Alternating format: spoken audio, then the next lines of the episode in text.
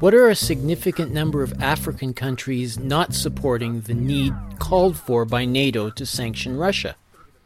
Why is a critical black group in the United States more focused on rejecting NATO than rejecting Russia? Were children in Kiev 15 years ago actually punished for speaking Russian? Are Ukrainians seeing the US as their salvation or just as bad as Putin? This week on the Global Research News Hour, we take a look at Ukraine and the war being waged within it through two unlikely sources.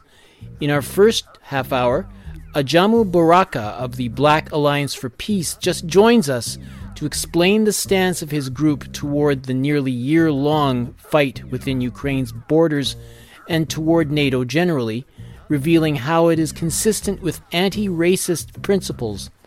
Then, in our second half hour, we are joined by a young Ukrainian woman who emigrated to Winnipeg 15 years ago and shares some of her thoughts about the country she left, the role of the United States and Russia, and the current conflict that is threatening her country of birth. On this week's program, the Ukraine conflict, two uncommon perspectives on the great tragedy. Bringing you the analysis beyond the media headlines, the Global Research News Hour is on the air. Welcome to the Global Research News Hour for the week of February 3rd, 2023. The program is funded by the Center for Research on Globalization and produced in collaboration with campus community radio station CKUW 95.9 FM in Winnipeg. I'm your host, Michael Welch. The show seeks to provide listeners with access to analysis of some of the major issues shaping our world today from thinkers, researchers, and unique political personalities rarely addressed by major media.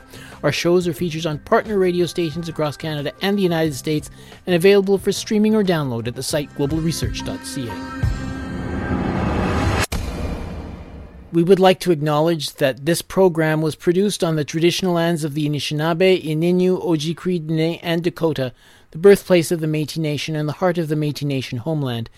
Settlers who succeed in securing access to the resources of the land and waters should respect the people who granted it to them through agreements, treaties, and recognizing the unfair way these agreements were disrespected and the fallout of colonial treatment of a people that resulted is a first step on the way towards dealing with each other as true partners in the country. First off, we would like to start our program with news notes, a sampling of articles from the Global Research News site.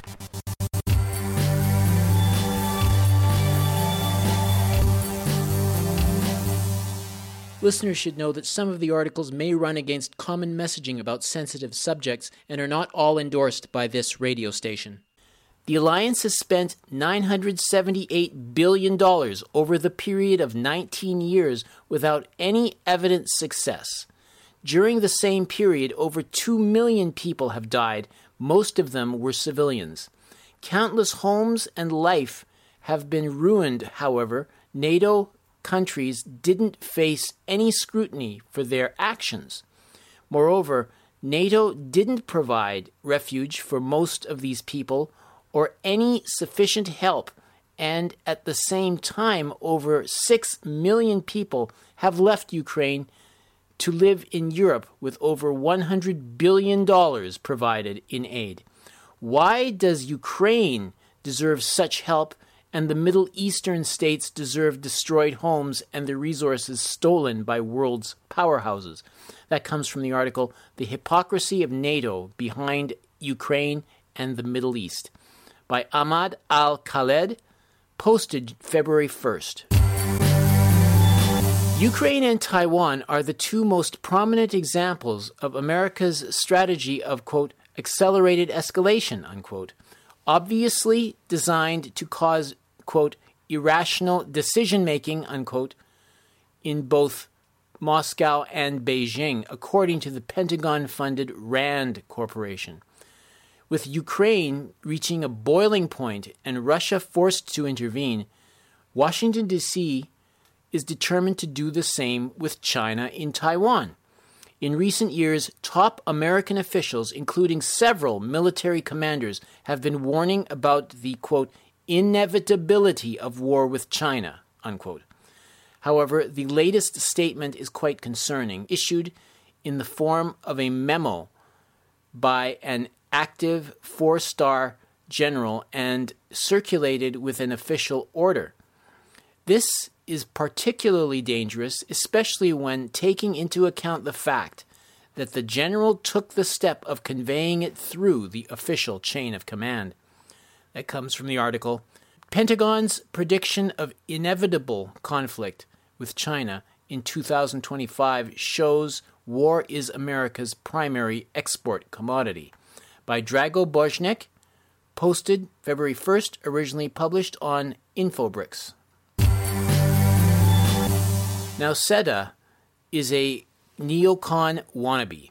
In August 2019, before Russia's SMO, he refused to talk or enter negotiations with Vladimir Putin over the growing tension in the neighborhood.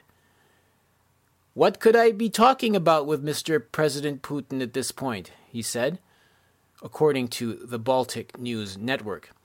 As long as we have the situation in Ukraine, as long as escalation of tensions continue in the entire region, I see no point in exchanging diplomatic pleasantries, and importantly, I haven't got the moral right to do so. There is nothing to celebrate. Tensions are felt throughout the region. Unquote. Demands all red lines be crossed behavior that will ultimately end in a nuclear conflagration. That comes from the article Lithuanian President Demands Russia's Red Lines Be Violated by Kurt Nimmo, posted February 1st, originally published on the author's blog site Kurt Nimmo on Geopolitics. The notorious tanks are only a small part of all the military supplies that are continuously moving to Ukraine, but they become an important political reason for NATO to demonstrate its alleged cohesion and generosity. In Russia, they respectively responded to the upcoming arrival of German and American tanks on the Donbass front lines with their own media campaign. Many public and private figures announced generous rewards for captured and destroyed tanks. On January 29th, a famous Russian actor, on behalf of, quote, some representatives of a large Russian business, unquote, announced a prize of 10 million rubles for each Abrams destroyed. A couple of days ago, the Russian company Fores announced a reward of 5 million rubles for the first destroyed or captured American M1 Abrams or German Leopard 2. That comes from the article under the headline Video Hunt on Leopards Declared on Ukrainian Front Lines. Posted February 1st, originally published on South Front. These are just a few of the featured articles appearing last week on the Global Research website. Regular visitors to the site are encouraged to send monetary contributions by fax, mail, or online. Just go to globalresearch.ca and click Donate on the menu bar.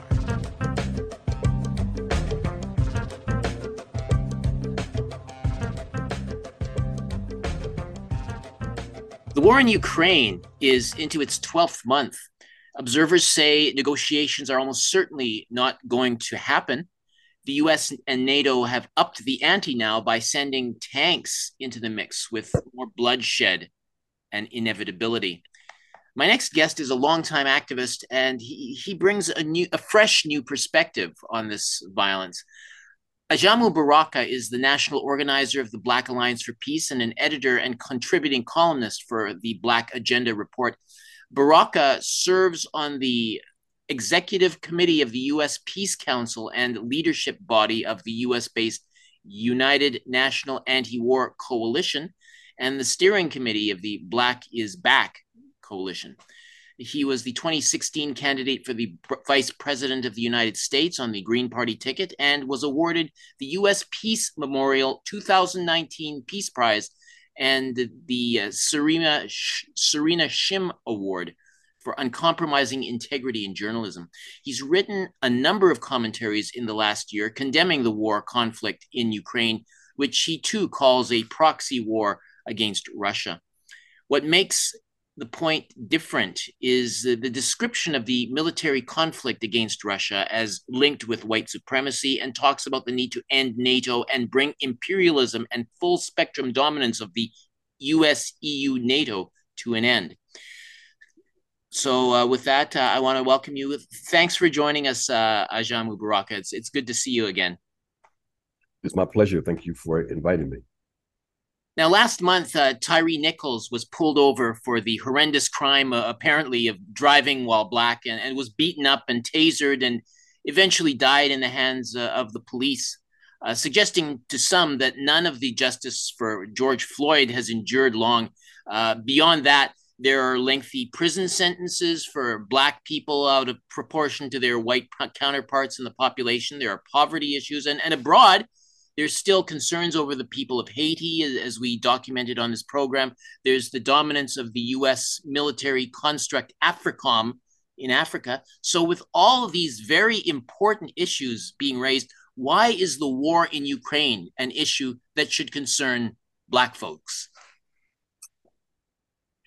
Well, that is a. uh, glad that you open up with that that question, and in fact, making those links because for those of us who are part of the Black radical internationalist movement, all of these issues are fundamentally linked.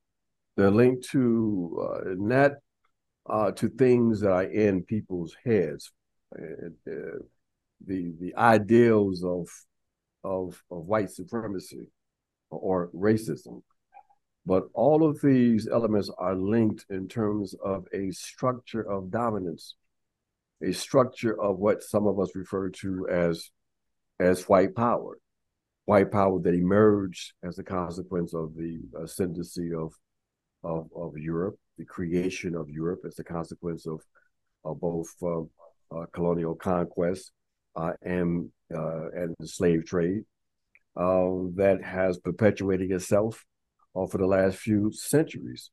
and so for us, you know, we can't talk about uh, uh, Nichols in Memphis without talking about uh, Ukraine or connecting uh, AFRICOM and Southcom and the International Monetary Fund and the World Bank, dollar domination. These are all connected to the uh, to the uh, pan-European colonial capitalist white supremacist patriarchy that has uh, that is the the structure that that still represents for many of us the pri- primary global contradiction. So, yes, for for black folks, we said from the very beginning that um, the the issue wasn't just Ukraine. We said to decenter Ukraine and refocus on the issues of imperialism. And that's been the perspective we have been pushing ever since. Mm. So, I mean, you, you say in particular that NATO, the North Atlantic Tra- Treaty Organization, is a, a, white supremacist organization. I mean, could you just you know follow yes. up on that?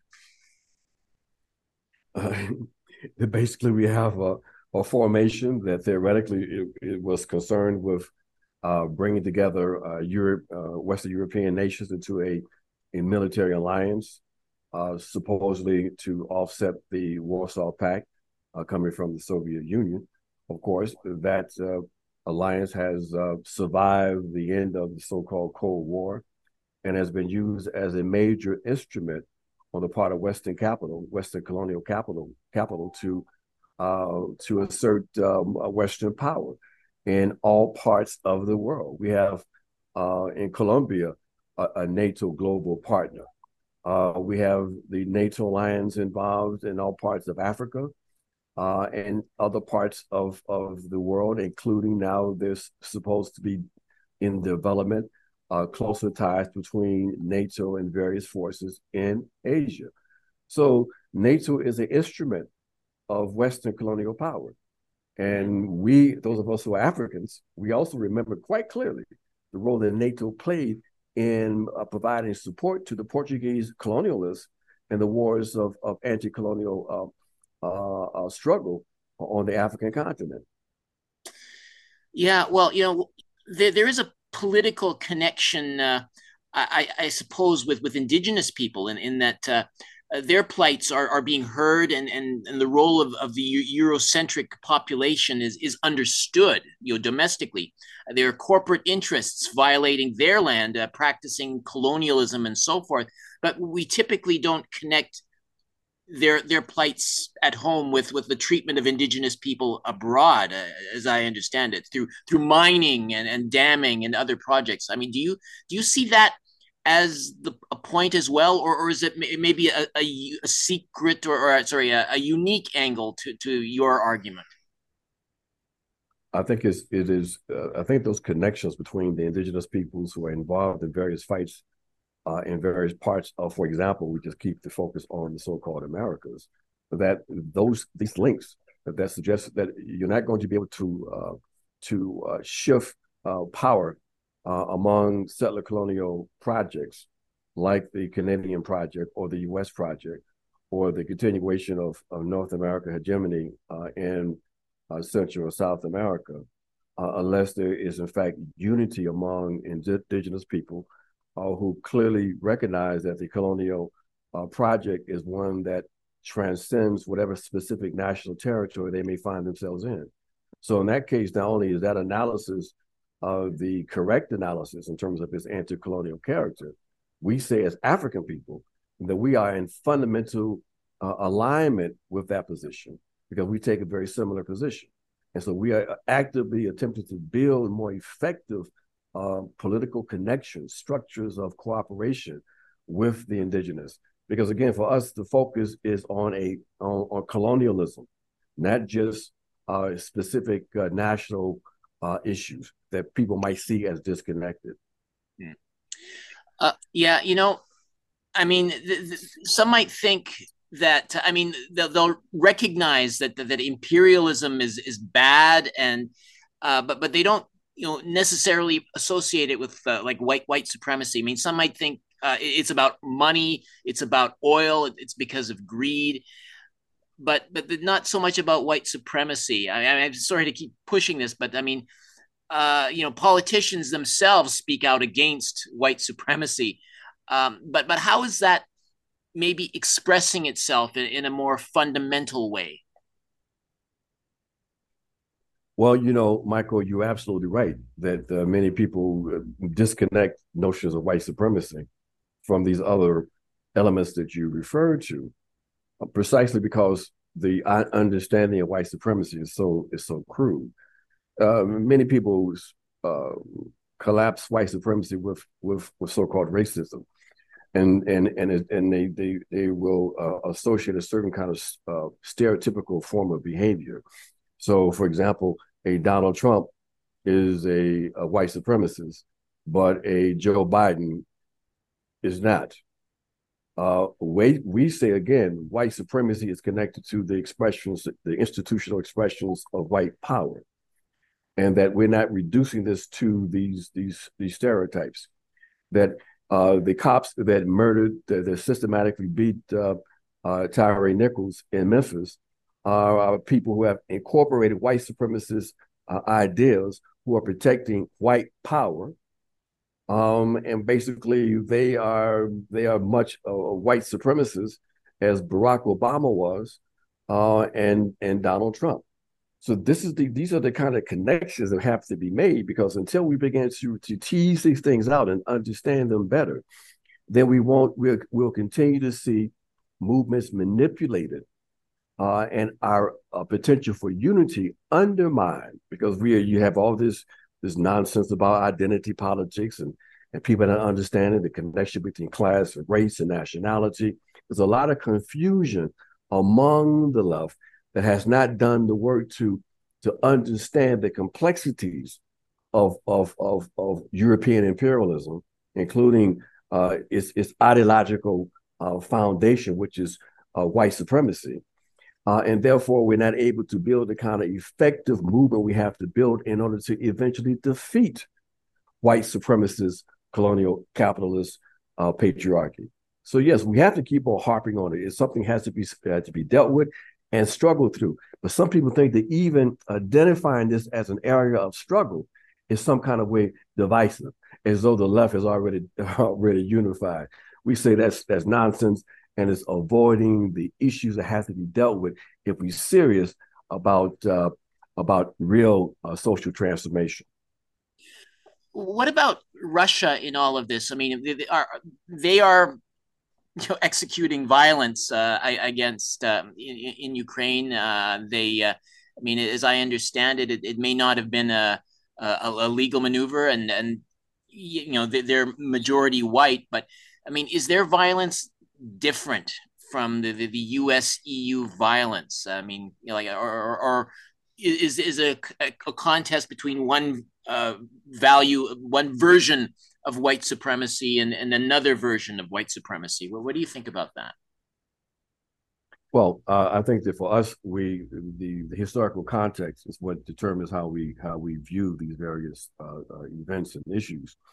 But that for us, uh, the structure of, of the world, the uh, the dominance of, of Western European powers, Western European capital, uh, is the result of a of a concrete historical process.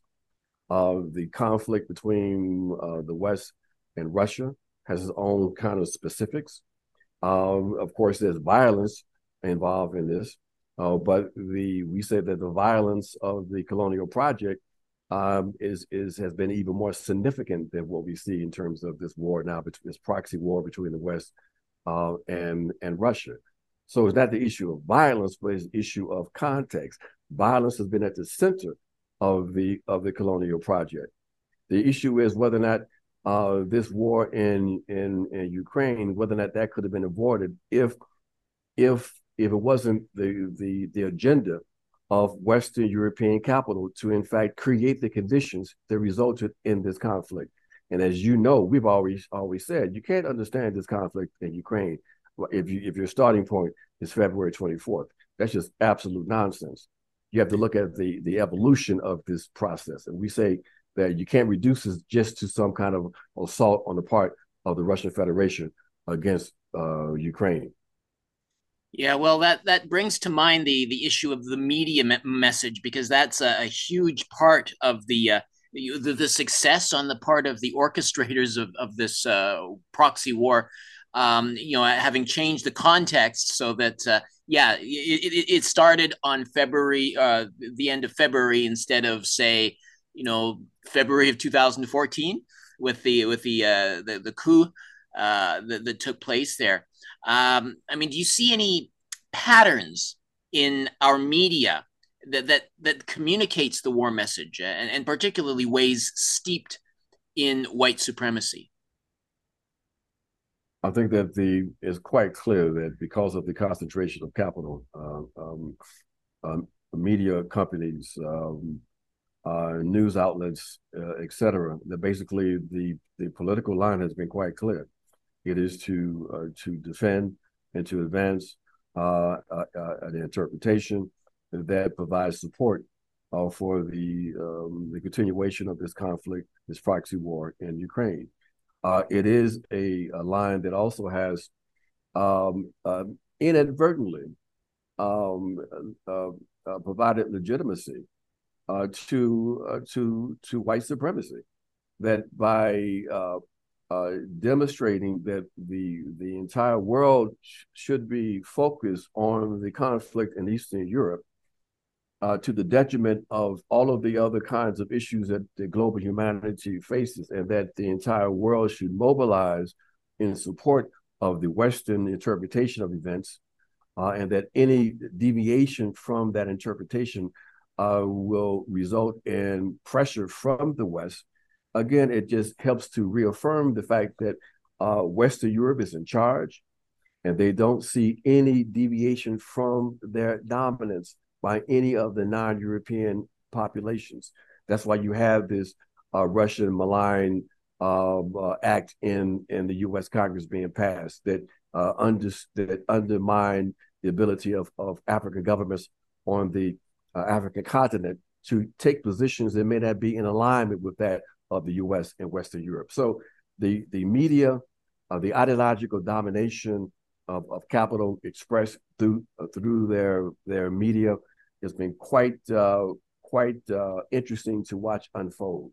Uh, and all of this is a uh, just reaffirming for us that until we bring a perspective that helps us to understand this and understand that we can't allow this to be to continue without being challenged, then we'll continue to have what we say, for example, is the continuation of the White Lives Matter More movement, co-coordinated by Zelensky in Ukraine and Joe Biden. But that's exactly what's being pushed. That white lives, in fact, matter more than any other lives on this planet. Yeah, you know, um, in my conversation uh, with uh, Glen Ford, uh, my last conversation with him, I think, I mean, he mentioned that uh, Barack Obama became the first president to wage a war in which the black working class was more hawkish than the white one, like the, the first time in history. I mean, I remember back in the, the time of the Vietnam War, at least as, as far as I've heard, the very first protesters were black people, weren't they? So I, am wondering, now now that uh, we're into the, the, I guess the post-Obama age, I mean, have are we seeing people of color sort of shifting back to to, to your position? Uh, you know that uh, that that the, the, these traditional patterns with regard to to Ukraine, Syria, or, or, anything else, or are we still sort of stuck in that? Uh, I guess post Barack or you know that that period during Barack Obama's presidency. That uh, I mean, we are we still stuck there? What do you think? Well, Michael, that's exactly why we launched the Black Alliance for Peace to try to reverse uh, the uh, the progress, if you will, that is the progress on the part of the ruling class to completely transform the sector of the population that has always been the most consistently anti-war and anti-imperialist, and that in fact has been the black uh, community and the black working class in the U.S and it's been a it's been a real struggle because you know the, there's been a flip not only in terms of black people but also you look at the democrat party. The democrat party today um, is the the party of war. And that that transformation that wasn't really a transformation in terms of its real uh, character but the transformation of perception started under under barack obama. And it started when barack obama went to receive his nobel peace prize and and, and advance an argument for just war. That this was the uh, the trajectory of the ruling class at that point, and all of the ideological and cultural uh, institutions fell in line in pushing this notion of U.S. exceptionalism and the right of the U.S. to use violence in order to advance its interests, mass as the interests of the world. So it's been a very tremendous struggle we have been engaged in. We're making some progress, uh, because the contradictions that have been exposed with this Ukrainian fiasco uh, is helping to shift some consciousness, especially now with the amounts of money that they have uh, generated to support war in Ukraine by simultaneously um, undermining the ability of the state to address the human rights concerns uh, and, and, and, and urgencies that people are facing within the U.S. But it's been a tremendous struggle, uh, Michael, because uh, you know, the the shift in consciousness has been quite pronounced. Mm. Ajamu, it's uh, been great speaking with you again. Thank you so much for joining us. My pleasure. Thank you. We were speaking to Ajamu Baraka, cel- a celebrated commentator and critic and or national organizer of the Black Alliance for Peace. Coming up in our next half hour, we talk to a young Winnipegger who nearly 15 years ago immigrated to Canada from Ukraine. She tells us some of her story and of the Ukraine she knew shortly. Please stay tuned. You're listening to the Global Research News Hour, broadcasting from CKUW 95.9 FM in Winnipeg and from partnering radio stations across Canada and the United States. Hey, so this is Michael Welch for the Global Research News Hour. I've got a very special guest. Uh, she's Actually, uh, she was born in uh, Kharkiv in, in Ukraine. Uh, so, can you uh, first of all tell us your name? Hi, everyone. My name is Ola. Okay. And um, yeah. Okay. My last name is, it doesn't really matter.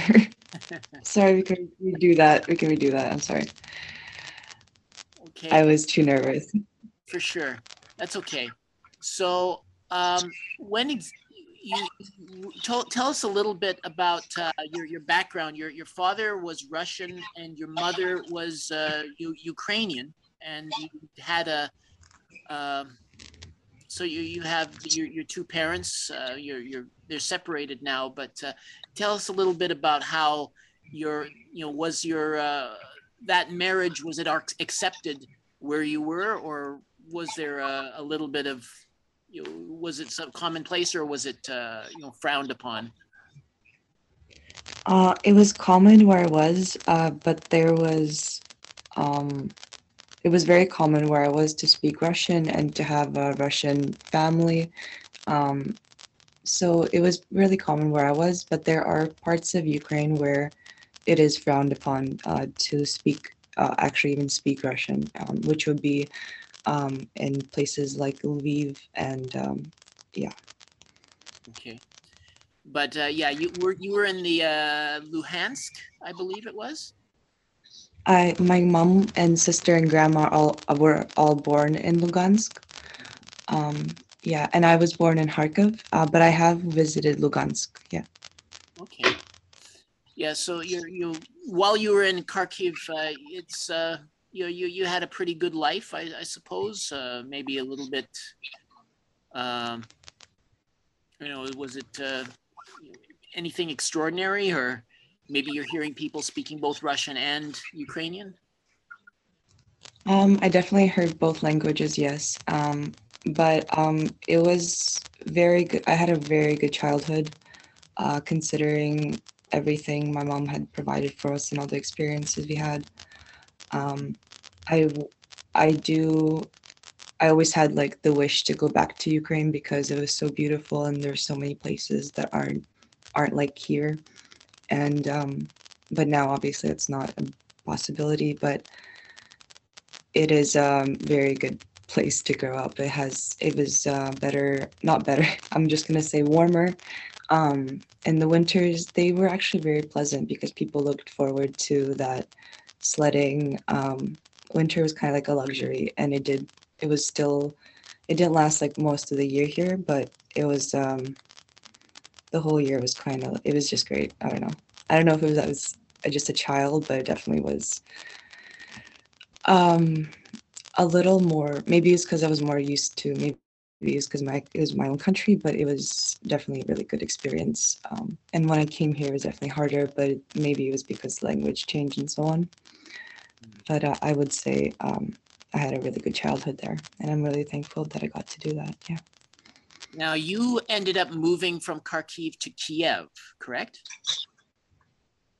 Yes, when we when we yes uh, when we were immigrating to Canada, we moved to Kiev to stay with our family for two years, and yeah, it was a pretty good experience. Um, besides um, in school, which I'm sure we'll get to.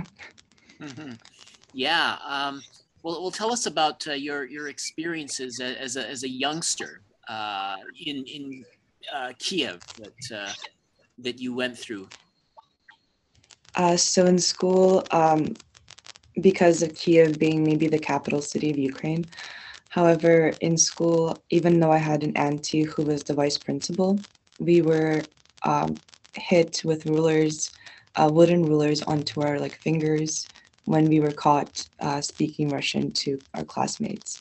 Even though most of us speak Russian at home, we were really strictly told not to. And obviously, I, most of my life, didn't live in Kiev, so I was very rebellious to this, I guess, oh, yeah. um, until until my mom and auntie found out and they uh, made it stop immediately.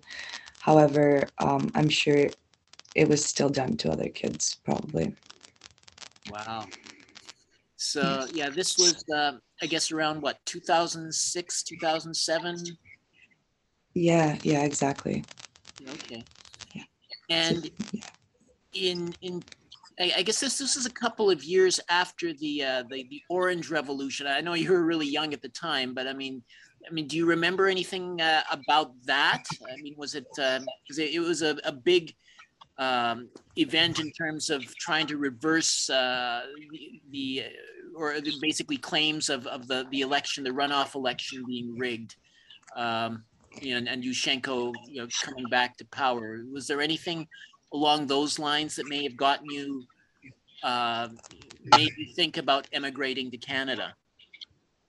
I think my mom had the plan even before that happening, but when that happened, it made me realize how it made more sense to leave because obviously I loved my home country, and the only reason I had kind of like, oh, Canada's pretty cool as a child, like I never been there, uh, but it made more sense. Um, in the politics, we watched a lot of news and uh, seeing all the campaigns on every single corner of the street. Um, it was more of an understanding as a child, like, yeah, things are are really not good. like Mhm. everyone's kind of like standing up for this, and so yeah, it was more eye opening because at first I was always like, why are we why are we leaving kind of thing. Okay. So when you know when, when you got hit on the hands with uh with your ruler with a ruler, uh, it only happened the one time, right? No, it happened for a few months actually. and uh, my mom said I yeah I didn't open up to her until the very end until we were actually leaving the school. Uh, but I didn't know it was even not normal because it, it was so it was just done everywhere like in the school. Mhm. So I assumed it was one of the rules. But then when I mentioned it like a family dinner, uh, everyone kind of gasped and they were like, "Okay, they're doing this to you? No, no, no." Or like I don't know if it was just me because it was still uh, done afterwards to certain people. Yeah. Yeah, so so you ended up leaving in 2008. I mean, was there anything going on uh, at that time that uh, that that may have you know uh, you know quickened your pace or uh, or, or what? Maybe what what are your last memories as you were leaving uh, Kiev for Canada? Um, for politics, I didn't, as a child, I didn't pay attention to like the very last of it, right?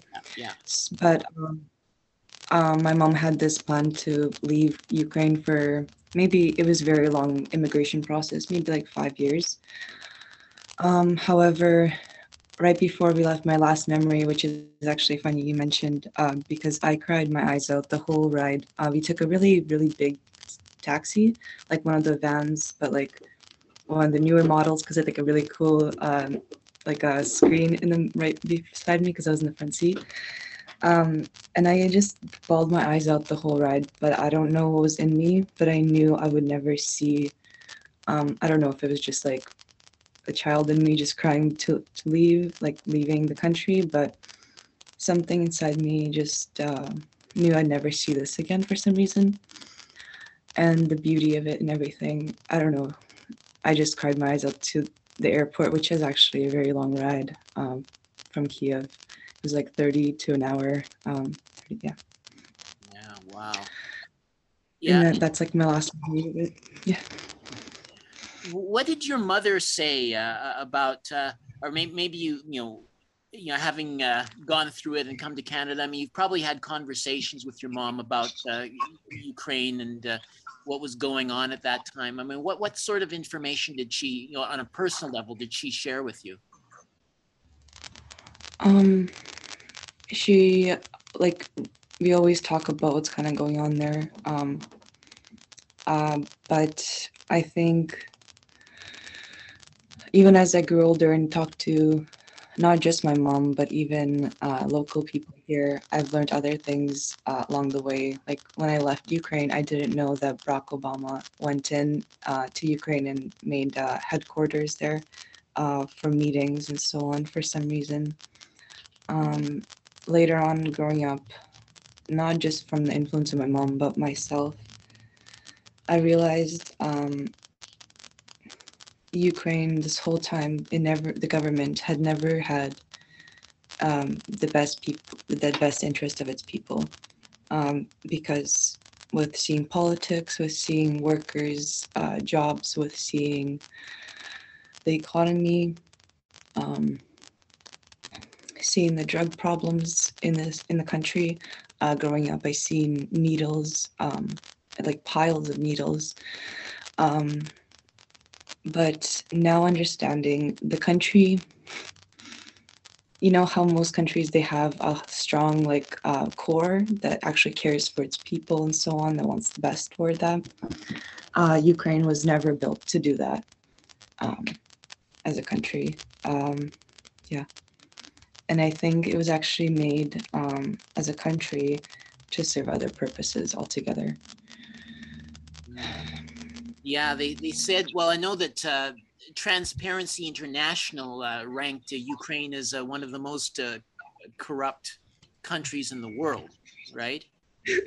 There you go. Yeah. Yeah. Yeah. Okay. Um, so, as a, a, Ukrainian citizen or an ex-Ukrainian expat, uh, what what kind of treatment did you receive from other Ukrainians in, in Winnipeg? I mean, did you feel welcome, or were there you know, any things that you may have felt a little uncomfortable dealing with? I always felt welcome. Um, even in school, I had Ukrainian friends and people with Ukrainian backgrounds, and with uh, with grandparents. Um, I always they were always the sweetest people. Um, yeah, they were always the sweetest people. I think I don't know too many, but even in school, I had a few, and those those were like I can never say one bad thing about them. Okay. Now you continued to communicate with relatives, uh, you know, back in you know, in the period between 2008 and, and 2014, right? Yeah, with Skype. Um, yeah until just recently, uh, where I think my mom and I changed our phone numbers and Skype. I don't know if the my family changed their names or something, but uh, we weren't able to reach them right before um, the whole everything going down um, um, with the attacks in the what, beginning. Yeah, what kind of information were you getting from your relatives um, during you know that those six years or so?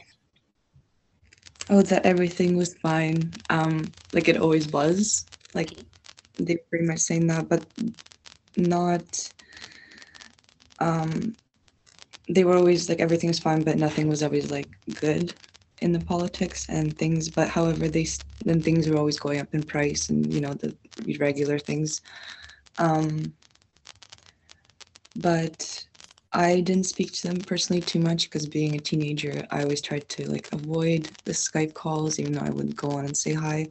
Um, most of the talking was done with my mom and grandma um, because it was uh, my grandma's brother's uh, family she was talking to, and then um, my grandma's other brother's wife that's in Kiev. Um, so, yeah, they they always said things were normal, but um, their normal isn't really a good standard, I would say, of normal. But they did live really good, so, uh, but they worked way too hard to even sustain that lifestyle. What did what did you hear about the Maidan uh, in uh, November of 2013? Uh, like what sort what what sorts of uh, attitudes uh, were relayed to you or to your mother, I guess? Uh, you mean the riots that happened in 2014? Or uh, yeah, well, they they tell to call it the, the, the peaceful gatherings that uh, you know you know from November uh, to February. Yeah, um, people gathered to uh, protest the government because it's their country too, and then the government pretty much uh, showed like their power in saying like this isn't happening. Um, a lot of people suffered and died, and the whole main uh, capital of Ukraine was destroyed. Um, people tried to stand up for, you know, their futures, and the country, not the country, like the government. I don't know who would like, what kind of people was standing on the other side, you know, heard like gassing. Uh, and and bombing uh, these these pedestrians, like you know, like the army who had to be doing that. Um, I don't know who would be signing up to do that ever. Um, it was very hard to watch, and if I was in Ukraine, I probably would be there on the main square, uh, risking my life too, because um, the history that of politics has never been good, and for like a nine-year-old to know how corrupt the country is from such a young age. I don't think that's like a normal thing that people go through. Yeah.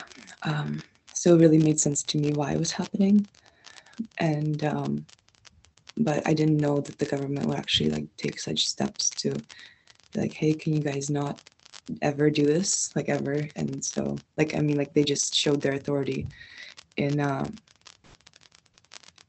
killing and uh, damaging many lives. And uh, but after 2014, um, you know, there there there was the uh, there was a, a lot of violence, and uh, the uh, Yushchenko, no, uh, Yano, Yanukovych rather, uh, mm-hmm. ended up fleeing the country. Um, yeah. And and that's when you lost contact with your relatives in in uh, Ukraine, right?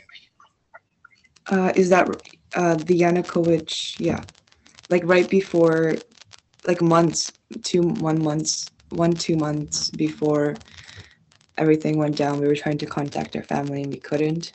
And then, um, yeah. Okay. So I think uh, before, um, I'm just gonna look at the calendar fast.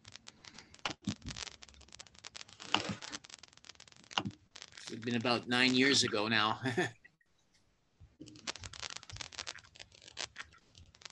Are you talking about when we left Ukraine? No, no, I'm talking about uh, what was happening at the time of the uh, the the Maidan and uh, how it changed the uh, how how basically the situation changed with the Yanukovych yeah. going and then you know getting uh, you know that that's when uh, Crimea separated and and when Lugansk and and the the, the and then the, the other region also wanted to, to uh, separate. It was a major event, right? Yeah, uh, Donetsk and Lugansk. Yes, yes. And uh, Crimea, yeah, exactly. Um, that's really important that you mentioned that because that's actually the most important part of what's going on right now. They're trying to go for um, the Crimea, like the Black Sea, right there, that area. Mm-hmm. America's most mostly going to try and get that area for right now. I think that's what they're actually fighting for. Besides the war with Russia, I think Ukraine again. Uh, Ukraine I, is powered by America's military. Um, that's why I'm saying this. So I think the the Black Sea and Donetsk and Lugansk. It's actually important to mention that Ukraine was bombing its own ex cities. So Ukraine was bombing Donetsk and Lugansk for about eight years before this whole thing going down this, you know, today. Um, and no one talks about that. And uh, as you know, my mom and grandma were born Lugansk and sister, uh, my only blood sister. Um, but um, yeah, no one talks about that part because because I don't think anyone actually uh, sees the other side of it. Um, so also Crimea and uh, the Black Sea. Uh, is really trying to take the a border of that uh, to themselves, and they've been trying to do that for a very long time. Um, and uh, I've been to the Black Sea, so thank God. Um, but when I was in Ukraine with my church, but um, it is very beautiful, and I and uh, I think I don't know. I don't have much to say about it, just because um, I've seen um, how Russia and even in 2014, Russia had these um, aircrafts, and America had ships going to Crimea and Russia sent aircrafts going to uh, their ships to go go into their ships, but the their airplanes were able to aircraft or airplane, uh, there was able to go so low to like really close to their ship that it was like um, it was actually very surprising technology, I guess. But seeing that, I was just um, I understood kind of what was uh, at, in cards for the next few. Okay. Um, so, what would you say? I mean, you know, the United States is you positioning itself as coming to the rescue of Ukraine, and then Russia is the, the bad guys. Um, I mean, is this, uh, you know, from what you gather, I mean, is this the opinion of uh, uh, the, the majority of, of people in, in your uh, in, in your region, or is it? Uh, I mean, maybe they have a different attitude towards the United States. Maybe they see both the United States and Russia as uh, being offside. I mean, what's your understanding that there? Uh, so I have family in Ukraine who who don't like Putin, and they're in Kiev, and um, there's that. However, I personally know that Russia has made tunnels for the Ukrainian people to escape during all this going down, and the Ukrainian army uh, surrounded those tunnels and shot anyone who came near them. Uh, saying that, I don't think Ukrainian army ever. Well, they also kill any civilian they see on the street um, most of the time. Um, I don't think the Ukrainian army has Ukrainian people's interest in mind.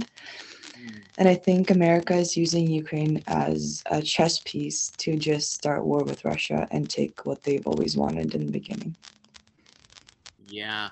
And I. Uh, yeah, just just so you know, I mean, uh, like, could you say exactly where you get your information? I mean, you, you're saying you're going, you're not relying on Ukrainian uh, mainstream resources and, and probably not uh, the Canadian mainstream either, right? Because uh, a lot of them say that the, the Russian media are, uh, for example, is pumping out misinformation and disinformation, right? So, so how, according to the higher ups in the Western press. Um, uh, because I see like American media, I see Russian media, I see Ukrainian media. I listen to some of each, okay. and then I take what's real. And then I also like have a lot of things I learned along the way that I choose what's right and what's wrong and like what's true. Mm-hmm. Uh, so I had a lot of research done in the past, but obviously I I've listened to a lot of different uh, media sources, and um, I basically I can tell what's real because of um, if two sources say same thing or two sources don't like I don't look for who's right or wrong. I see what the steps are doing. Um, that's how I judge. Um, America since beginning of time, I didn't really know until I grew up later. But they've been portraying Russia, and they've been trying to. They've really had a war with with Russia since beginning of time, um, with their with their own conflicts. Not like a literal literal war. Um, yeah but um, seeing a lot of American media, I was surprised to go across, like I mentioned earlier um, when we were talking uh, about the Carl Turner or um, Tucker what was his name? Yeah, Tucker Carlson. So was, uh, I was surprised that Fox News had someone actually like speak freely about that things that are true and for american media for that to do is actually like i am in shock um, because most of the time i hear and listen in and it's complete uh, rubbish. So yeah. yeah, yeah and well, um, a lot of the time they portray putin as the bad guy. However um, I, I do see steps he has taken to help Ukrainian people.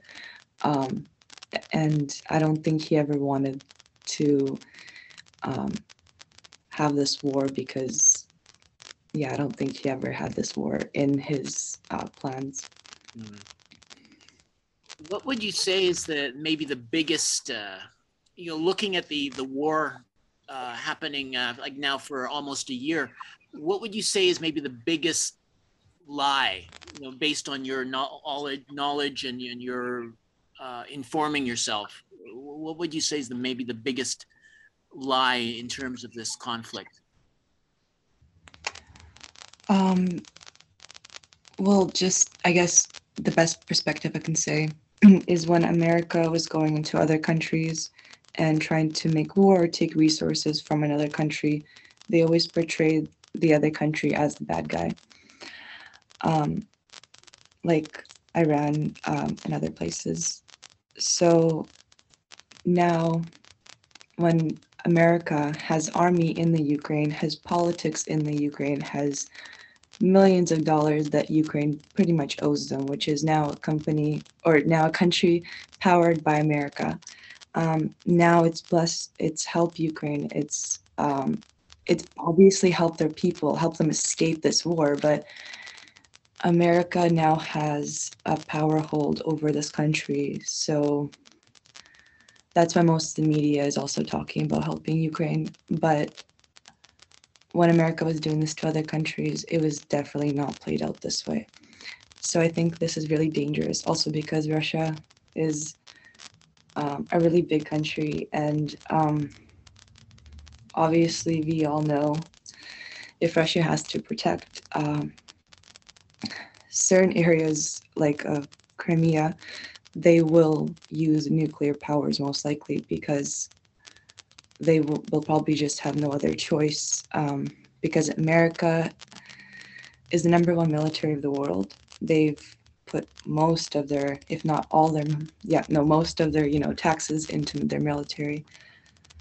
Um, and then there's also other countries that are helping America now. Um, help Ukraine. However, this help, I don't think it's um, it's going to the people. It's going to the army mostly. And if anything, people need to be evacuated and taken somewhere safe, like Canada. Also, to mention, Canada was not letting Ukrainians in beginning of all this. Like you, Canada refused Ukrainians in as if we were, you know, back in uh, Jewish days when they refused Jewish people into countries. However, you, uh, Canada had immigrated Ukrainians into this country since 1914 as and had put them in, in the first internment camps that were actually ever created in the world. Um, and that's something that's not talked about that actually maybe we should mention.